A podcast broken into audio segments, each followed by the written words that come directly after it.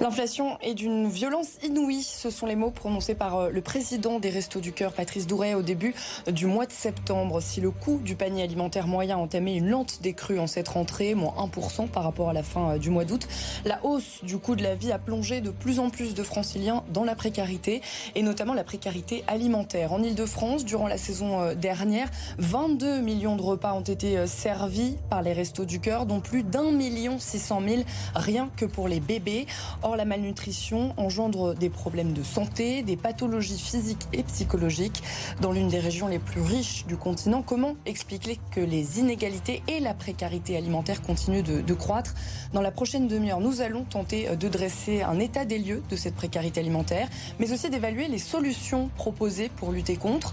Des expérimentations ont été mises en place dans certaines collectivités, à Montreuil par exemple, avec un chèque pour boucler ses fins de mois, ou dans le 20e arrondissement voisin avec la sécurité sociale de l'alimentation. En, en, plateau pour répondre à ces questions, Lila Djelali, maire adjointe écologiste en charge de l'économie sociale et solidaire et de l'alimentation durable dans le 20e arrondissement. Hélène Keo, directrice de mission France pour l'ONG Action contre la faim. Nous serons aussi en direct à la fin de cette émission avec Mathieu Dalmet, qui est fondateur du collectif pour une sécurité sociale de l'alimentation. Île-de-France Politique, c'est parti.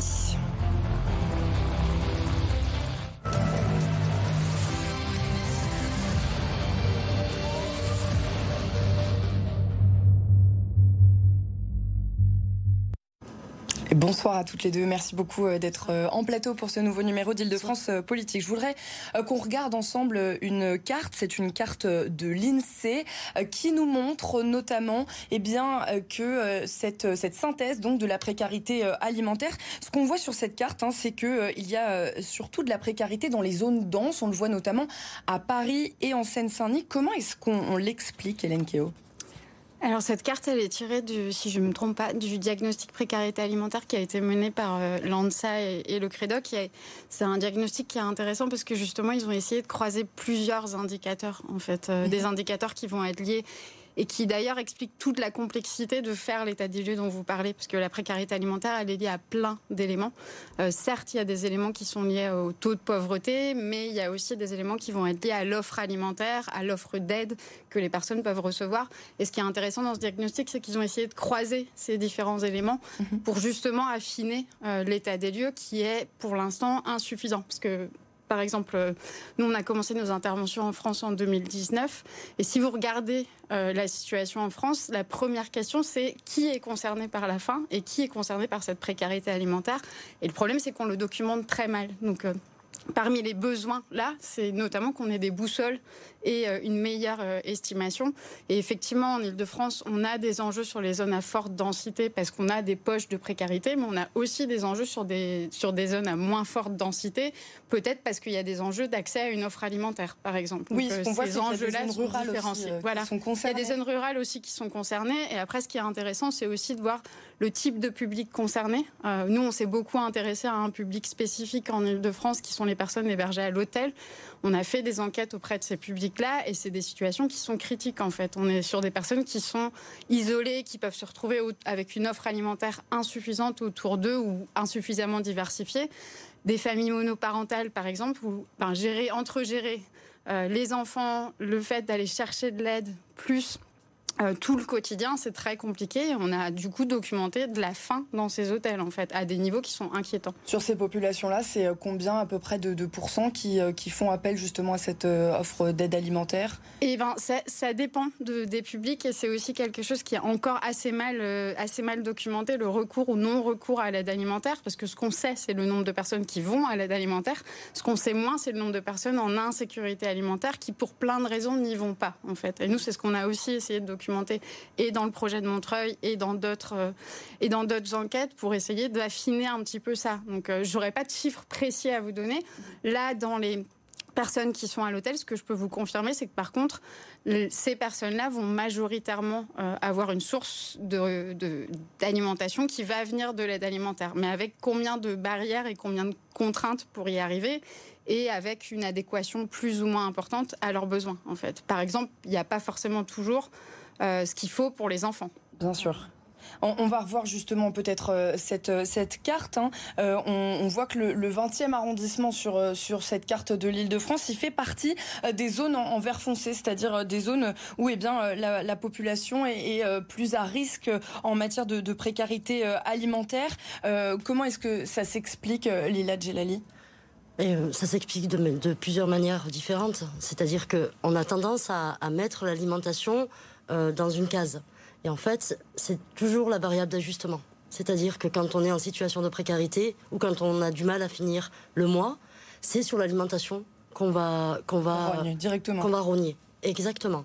C'est, on le voit, on le voit pour, euh, pour les étudiants. Ils finissent le, le, mois à 50 euros. Les 50 euros qui leur restent, est-ce que c'est euh, avoir une vie sociale? Est-ce que c'est acheter des cahiers? Est-ce que c'est euh, bon, ben, il suffit qu'on tombe un petit peu malade Ou est-ce que c'est de manger? De toute façon, avec 50 euros par mois, on ne mange pas. Mmh. donc du coup, c'est, c'est, c'est que ça, ça fait vase communicant sur le travail. On est aujourd'hui, c'est, on a énormément de travailleurs pauvres. Donc ce ne sont pas que des personnes qui sont au RSA. Mhm. Euh, on a beaucoup, nous, dans le 20e, des mères célibataires ou des pères célibataires, en tout cas de la monoparentalité. Ça s'explique aussi parce qu'on est un arrondissement où on essaye quand même d'avoir aussi du logement social et aussi des prix accessibles en tout cas sur un, sur un logement. Donc il y a pas mal de, de, facteurs, euh, si je peux me permettre, qui, enfin, qui donne, qui donne ce, ce, genre de carte. Et je reviendrai sur exactement ce qui vient de se dire, c'est que nous, au début du mandat, il faut savoir qu'à Paris, c'est la première fois qu'on a une délégation sur l'alimentation durable. Donc, pour aller chercher des chiffres et des indicateurs, ça a été très compliqué. Mmh. C'est-à-dire que l'État, les gouvernements consécutifs ne se sont jamais posés en se disant bon, ben aujourd'hui, on va essayer d'avoir un rapport sur l'accès à l'alimentation. Et donc, on, on fluctue sur des chiffres et on essaye d'avoir nous-mêmes des indicateurs euh, qui, euh, varient selon, le, les indicateurs qu'on veut y mettre. C'est-à-dire que euh, va passer par les bailleurs sociaux en essayant de demander quel est le, panier moyen par habitant. Donc on a euh, des, poches dans le 20e, euh, ce ne serait-ce que sur les portes, où c'est 123 euros par personne et par mois. Sachant qu'en France, c'est 225 euros. Donc déjà, on sait que là, on va mal s'alimenter, voire peu s'alimenter. Et donc, du coup, on essaye nous-mêmes de travailler. Et puis, on s'est bien évidemment rendu compte que l'offre n'était pas là, n'était pas présente. Et donc, pendant trois ans, avec, euh, avec l'hôtel de ville, avec, euh, avec Paris, on s'est aussi intéressé à l'offre, mais une offre accessible. Donc, il y a euh, pas mal de travail qui sont, qui sont, et des travaux qui sont faits en parallèle parce que on est pieds et poings liés sur, euh, sur par quoi on peut commencer. Donc il a fallu quand même poser le débat au début et avoir ces indicateurs que nous-mêmes on est allé chercher. Est-ce qu'en Ile-de-France on est plus concerné que dans le reste du pays, sachant que euh, il y a des postes de dépenses, comme le disait Lila Djelali, c'est qu'on va en premier rogner sur l'alimentation, mm. et il y a des postes de dépenses en Ile-de-France qui sont plus conséquents. Je pense notamment au logement pour pour pour voilà pour faire juste un exemple. Oui, il y a une étude qui a été faite par le CNLE, qui est le Conseil national de lutte contre les exclusions, sur les budgets de référence. Et effectivement, ce que ça mettait en évidence, c'était un poids important du logement, notamment en Ile-de-France. Après, dire que la situation est plus critique, en fait, justement, il manque de finesse dans l'analyse pour pouvoir dire vraiment précisément sur le territoire. Clairement, il ne faut pas oublier les, les, territoires d'outre-mer euh, aussi, où il y a des situations qui sont critiques, voire plus critiques que sur le territoire euh, métropolitain. Mais oui, l'Île-de-France fait partie euh, des régions dans lesquelles il y a le plus de problématiques de précarité alimentaire et de réponses à cette précarité alimentaire. Justement, la réponse, on, on va voir une, une, nouvelle carte qui nous montre aussi euh, qu'il y a de plus en plus de centres qui affirment voir leur nombre de bénéficiaires euh, augmenter. Ce qu'on voit, c'est que l'Île-de-France, il y a plus de 30% des centres qui disent que euh, l'offre d'aide alimentaire, enfin que les, demandeurs d'aide alimentaire ont, augmenté justement avec cette, inflation. Est-ce qu'on est dans un cercle vicieux? Parce que l'aide alimentaire, c'est pas une fin en soi. Finalement, il faudrait que les personnes qui sont concernées par cette aide, alimentaire puissent se nourrir au départ. Bah, nous, si je Bien sûr. Euh, nous, nous la, la, la, réflexion, on essaye de la avoir en fait sur différentes temporalités et à différentes échelles. Ce constat-là, euh, la première chose qu'il faut voir, c'est à court terme la situation. Effectivement, il y a des structures et des organisations qui se retrouvent avec une demande importante. Même eux le disent en fait. Ils disent il faut nous aider à répondre, mais eux disent aussi il faut nous aider à, il faut travailler pour qu'il y ait moins de personnes qui viennent. Et nous, ce qu'on dit aussi, c'est il faut travailler pour qu'il y ait plus de, plus de personnes qui sortent de ces centres. Donc il y a un travail à faire à la fois en prévention, et ça, ça veut, on y reviendra peut-être, mais ça, ça veut dire travailler sur plusieurs politiques publiques, y compris notre protection sociale.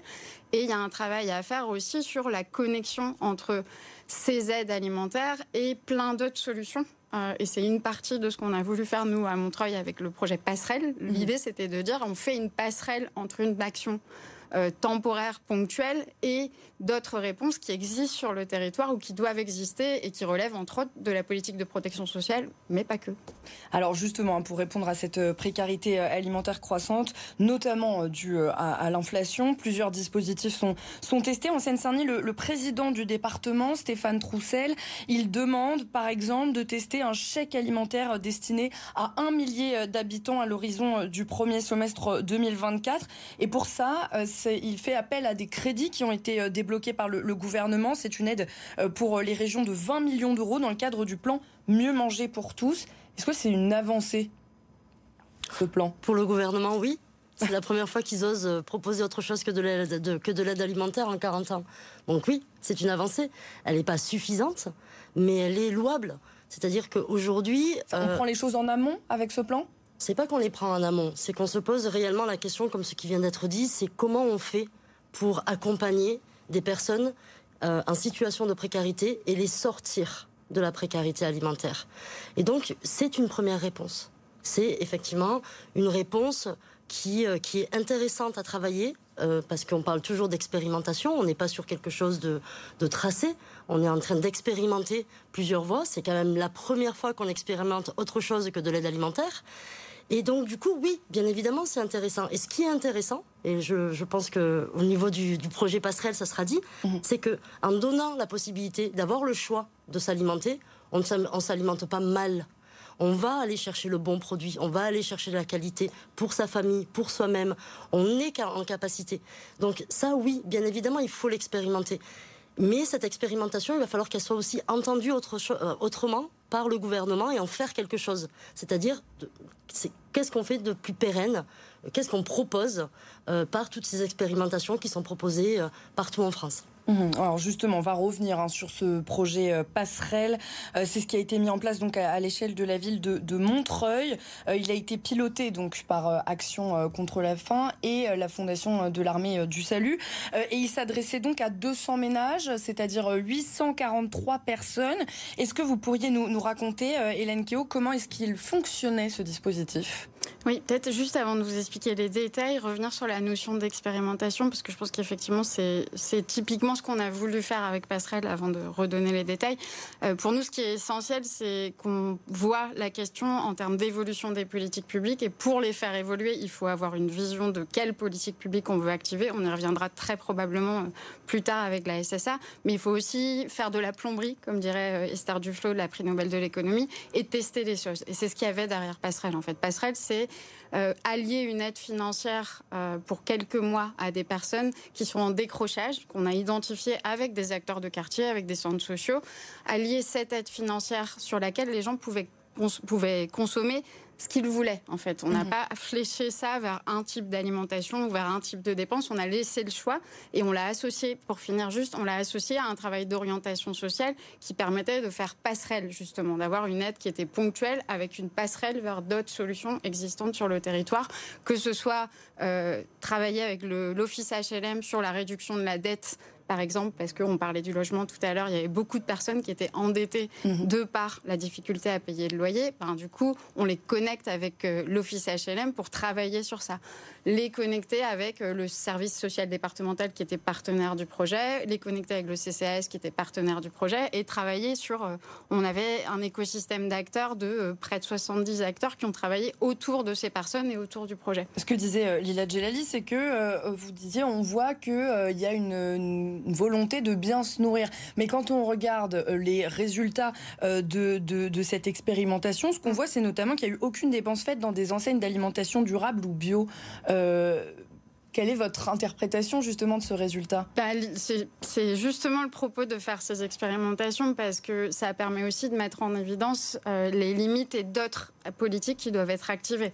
Ce qui est intéressant, c'est qu'on a travaillé dans des quartiers euh, prioritaires de la ville euh, notamment, où effectivement, et la mairie de Montreuil le reconnaît sans aucun problème parce qu'ils vont travailler dessus et qu'après le projet, il y a un projet porté par, par la mairie de Montreuil sur une, aide au développement de, l'offre alimentaire dans ces quartiers. Donc du coup, c'est aussi expérimenter, c'est aussi visibiliser certains des leviers qui manquent euh, et des barrières qui ont. Donc, tout à fait, et c'est un des constats. Après, ce qui était intéressant de voir, c'était que les personnes nous disaient, pour autant, euh, moi, je suis allée vers des choses que je considère comme de meilleure qualité. En fait, je suis allée voir euh, quand même les rayons dans certains magasins mhm. que j'explorais pas, en fait. donc, ils sont peut-être pas allés dans le magasins identifiés bio, mais par contre, là où ils avaient accès, on a pu réfléchir un tout petit peu plus vers euh, plus de fruits, plus de légumes. Et c'est déjà une évolution en termes d'alimentation de qualité. Mais là aussi, c'est une, une, initiative finalement qui est, financée par les, pouvoirs euh, publics. Euh, c'est une forme d'aide alimentaire alors c'est une forme de petite précision, c'était financé par les pouvoirs publics et par une collecte qu'on a fait auprès du grand public euh, aussi. Donc il y avait beaucoup de citoyens comme vous, comme moi, qui ont appuyé cette expérimentation. Pour nous, c'est aussi essentiel en fait que ces expérimentations soient euh, via un fonds qui sincèrement est intéressant, mais sans doute pas suffisant sur le volet expérimentation, qui soit euh, on-board et qui soient à bord de ces expérimentations-là, pour nous, ça nous paraît aussi essentiel, en fait, que les collectivités, que l'État soient dans ces expérimentations, d'autant qu'on parle de faire évoluer derrière des politiques publiques. Donc, autant qu'ils soient au cœur de ça, et c'est aussi de leur responsabilité mmh. de financer des chercheurs, de financer des associations comme les nôtres qui vont triturer ça sur le terrain et de le regarder ensemble et d'en tirer des leçons. Mmh. Alors, il y a un autre dispositif hein, qui est donc euh, à l'étude, qui est euh, en, test. Il s'agit de la sécurité sociale de l'alimentation c'est testé dans votre arrondissement, euh, Lila Djelali. On est allé demander ce matin aux habitants d'un autre quartier, hein, on est allé dans le, dans le 13e, on est allé voir ce qu'ils pensaient justement euh, de cette idée de, sécurité sociale de l'alimentation. Ils s'exprimaient, euh, ces habitants, au micro de Johan Cherifi. C'est une bonne idée à partir du moment où elle est elle est réellement mise en place. Il y a des personnes pour qui 150 euros par mois, on paye une partie chaque mois, pourraient ne pas les intéresser. Si on peut donner 20 euros pour recevoir 150, je serais partant. Enfin, c'est un peu comme les assurances. Euh, parfois, on n'en a pas besoin, parfois, on en a besoin. Est-ce que du coup, ça serait pas de toute manière de l'argent qui qui serait perdu, euh, à voir comment c'est mis en place, comment c'est financé, qui a le droit, qui n'a pas le droit? C'est nécessaire, mais c'est malheureux qu'on en arrive là. Voilà, nécessaire mais malheureux qu'on en, arrive là pour évoquer cette sécurité sociale de l'alimentation. Notre troisième invité euh, est en direct avec nous, Mathieu Dalmet. Vous êtes euh, agronome, vous êtes fondateur justement de ce collectif pour une sécurité sociale de l'alimentation. Alors justement, il y avait beaucoup de gens qui, euh, ne connaissaient pas ce dispositif dans ceux qu'on a interviewés ce matin. Il faut l'expliquer hein, très concrètement, comment ça fonctionne? Alors, la, tuyauterie, pour reprendre les mots qui ont été dits, n'est pas, complètement terminée. Et l'objectif, c'est de proposer une réponse politique et euh, bah, une, mise au travail de la société sur, sur ce projet-là. L'idée, c'est de partir des trois piliers tels que Michel Étiévin, que le biographe d'Ambroise Croizat, donc qui refait la pensée du ministre communiste qui va fonder euh, la sécurité sociale à partir de 45-46, et qui dit qu'il y, a trois piliers qui ont permis de construire du droit à la santé. Donc de la même façon, utilisons, ces trois piliers-là pour construire du droit à l'alimentation. Le premier, c'est l'universalité. L'idée, euh, pour le faire schématiquement, c'est d'éviter le non-recours. Tout le monde sera concerné.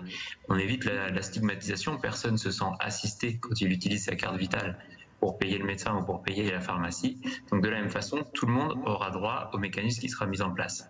Deuxième pilier, c'est le conventionnement. C'est ce qu'on voit qui n'est pas présent dans l'expérimentation des chèques alimentaires qui a été présenté tout à l'heure. C'est de dire, on ne va pas seulement individuellement pouvoir choisir ce qu'on veut avec un montant pour, euh, pour se nourrir, on va aussi décider collectivement de quels seront les produits. Et donc l'idée, c'est de se doter d'un mécanisme qui nous permettent de décider de faire de la demande, de la politique de la demande, de mettre l'économie agricole et alimentaire au service de ce que les citoyens veulent manger, de sortir d'une vision libérale où on produit et on essaye de, vendre, mais de passer sur une vision d'une économie où c'est le droit à l'alimentation, ce que les gens, le besoin alimentaire veulent manger, qui va décider de ce qu'on produit. Et troisième pilier, financement par la cotisation, de chacun selon ses moyens, à chacun selon ses besoins, on va mettre, euh, prendre une part du gâteau du PIB qui est produite pour la, bloquer, pour empêcher ce que Lila disait sur la variable d'ajustement, en disant euh, bah, on va euh, assurer que tout le monde pourra acheter son alimentation quoi qu'il arrive. Ah, vous, vous disiez donc l'universalité, hein, c'est un des principes de la sécurité sociale. Quand on est malade, peu importe ses revenus, on peut se faire rembourser euh, ses frais de santé. Est-ce que ça voudrait dire que même une personne qui n'est pas forcément euh, dans le besoin pourrait bénéficier de ces 150 euros mensuels? Oui, tout à fait, c'est l'idée. C'est-à-dire qu'aujourd'hui, on retrouve ça sur quand? C'est ma question. Oui, oui, oui. Pourquoi? Parce que l'idée, c'est d'avoir accès. Et, en fait, euh, aujourd'hui, il y a des problèmes d'accessibilité physique. Vous prenez des territoires qui sont euh, détruits par des AOC très rémunératrices, comme par exemple le Comté ou, euh, ou bien le Reblochon où euh, bah, toute l'activité économique, toutes les terres sont prises par des entreprises qui vont faire ces produits-là. Et si vous voulez sur ces territoires acheter des fruits ou des légumes frais locaux, eh ben, on est en sous-offre euh, structurelle euh, parce qu'il n'y a pas la possibilité de se les fournir. Et l'idée de la sécurité sociale de l'alimentation, c'est de s'assurer que euh, les outils de production, et notamment le foncier, seront mis à disposition de la demande alimentaire du territoire et accessibles pour tout le monde, quand bien même on aurait les moyens. Là où le marché n'est pas capable d'organiser ça, il va aller au plus offrant et peut déstructurer complètement les équilibres alimentaires des territoires. Tout le monde a besoin de s'assurer que euh, le territoire autour de soi produit une alimentation qui lui permettra de se nourrir correctement. Lila Djelali, euh, dans le 20e arrondissement, comment est-ce que euh, cette expérimentation a été euh, mise en place, justement aussi pour, avec ben, des acteurs locaux de l'alimentation? Alors, nous, on est en train de la mettre en place. Mmh. Et, et, avant de parler même de la sécurité sociale de l'alimentation, on parle d'une caisse alimentaire. Donc, on se base sur, les mêmes, sur le même principe avant la sécurité sociale pour la santé, qui est arrivée en 46. Avant, il y avait des caisses locales. Donc c'était régionalisé, c'était sur des territoires. Et donc on est en train d'expérimenter ce, euh, ce, ce, processus. Et donc on est en train de mettre en place une caisse alimentaire. Nous, on la travaille, euh, en tout cas la réflexion est depuis un bon moment. C'est-à-dire qu'on a voulu travailler, c'est un choix politique, on a voulu travailler sur l'offre. Comme, euh, comme à juste titre ça a été dit, il n'y avait pas assez d'offres. Donc on a travaillé sur des, euh, sur des mécanismes euh, qui sont extrêmement intéressants. J'en donne un ou deux. Euh, vous avez Saveur en partage. Saveur en partage, c'est une structure qui est en plein QPV, en plein quartier prioritaire de la ville. C'est tenu par des habitantes de ce quartier-là et qui propose une double tarification. Donc la double tarification pour des mères célibataires pendant entre 3 et 6 mois. Et donc, après les 3 ou 6 mois, ben forcément, on retombe dans une forme de, précarité parce que la passerelle du coup, derrière, il n'y avait pas forcément autre chose. Mais il fallait installer ce genre d'initiative, comme euh, la Flèche d'Or avec la cantine solidaire, où c'est à prix libre. Et donc, on a aujourd'hui euh, un maillage qui est fait sur le territoire qui permettrait de pouvoir euh, donner naissance à la caisse alimentaire. Donc on travaille sur, sur la caisse alimentaire. Il a fallu aller négocier aussi un budget au niveau de, de, de l'hôtel de ville qui a été accepté par toutes les, toutes les forces politiques de gauche mais qui a été, mais qui a été accepté. Et donc là, on a un budget pour pouvoir amorcer la caisse alimentaire. Donc tout le travail en amont était aussi de préparer l'offre, y compris de travailler aussi sur les petits déjeuners, parce que le droit à l'alimentation, c'est pas forcément euh, que sur la SSA, sur la sécurité sociale de l'alimentation qu'on travaille. C'est aussi voir euh, comment toutes les personnes sur le territoire arrivent à se nourrir et avoir accès. Donc les enfants ne l'ont pas. Il y a un enfant sur quatre en France qui n'a pas accès à un petit déjeuner. Donc on expérimente en ce moment même les petits déjeuners à l'école. On a aussi des seniors qui sont très isolés. Donc on expérimente aussi euh, la possibilité de créer aussi du lien. Voilà, c'est vraiment toute une chaîne. Mathieu Delmet, euh, est-ce que finalement c'est une question qui peut être réglée au niveau, euh, à l'échelon euh, national et pas uniquement à l'échelon local. On a quand même la sensation euh, que ça dépend du territoire, que voilà, il y a vraiment, c'est conditionné en fonction de la zone où l'on se trouve. Alors, nous, on est sur euh, une imbrication des échelles, à la fois euh, locale et nationale. L'importance de mettre au travail ces questions de démocratie alimentaire, d'élaboration de la demande alimentaire sur l'ensemble des territoires, de pouvoir veiller à ce qui se fait euh, autour de chez soi sur l'usage des terres et bah, de l'orientation qu'on va faire de notre système agricole et alimentaire. Mais bien entendu, le projet qu'on porte, euh, à l'instar euh, de, de, la Sécu telle qu'elle s'est montée euh, en 45-46, c'est de dire il faut un système macroéconomique au niveau national pour construire de l'égalité entre les territoires, pour éviter les concurrences qui peuvent se mettre en place, pour éviter les logiques de marketing territorial qu'on voit, qu'on voit émerger. Donc l'idée, non, c'est bien de construire un mécanisme au niveau national qui permettent euh, une égalité face au droit à l'alimentation de toutes et tous et qui permettent aux 68 bah, euh, millions euh, d'habitants du territoire de décider de ce qu'on va faire de nos 28 millions d'hectares de la ferme France et de décider comment on se nourrit. Il y a certains candidats hein, qui, portent régulièrement ce projet lors de campagne pour la présidentielle, mais quelle euh, réception a justement ce, projet de, sécurité sociale de l'alimentation auprès, par exemple, du gouvernement euh, actuel? Alors, on a été auditionné par des membres de la majorité.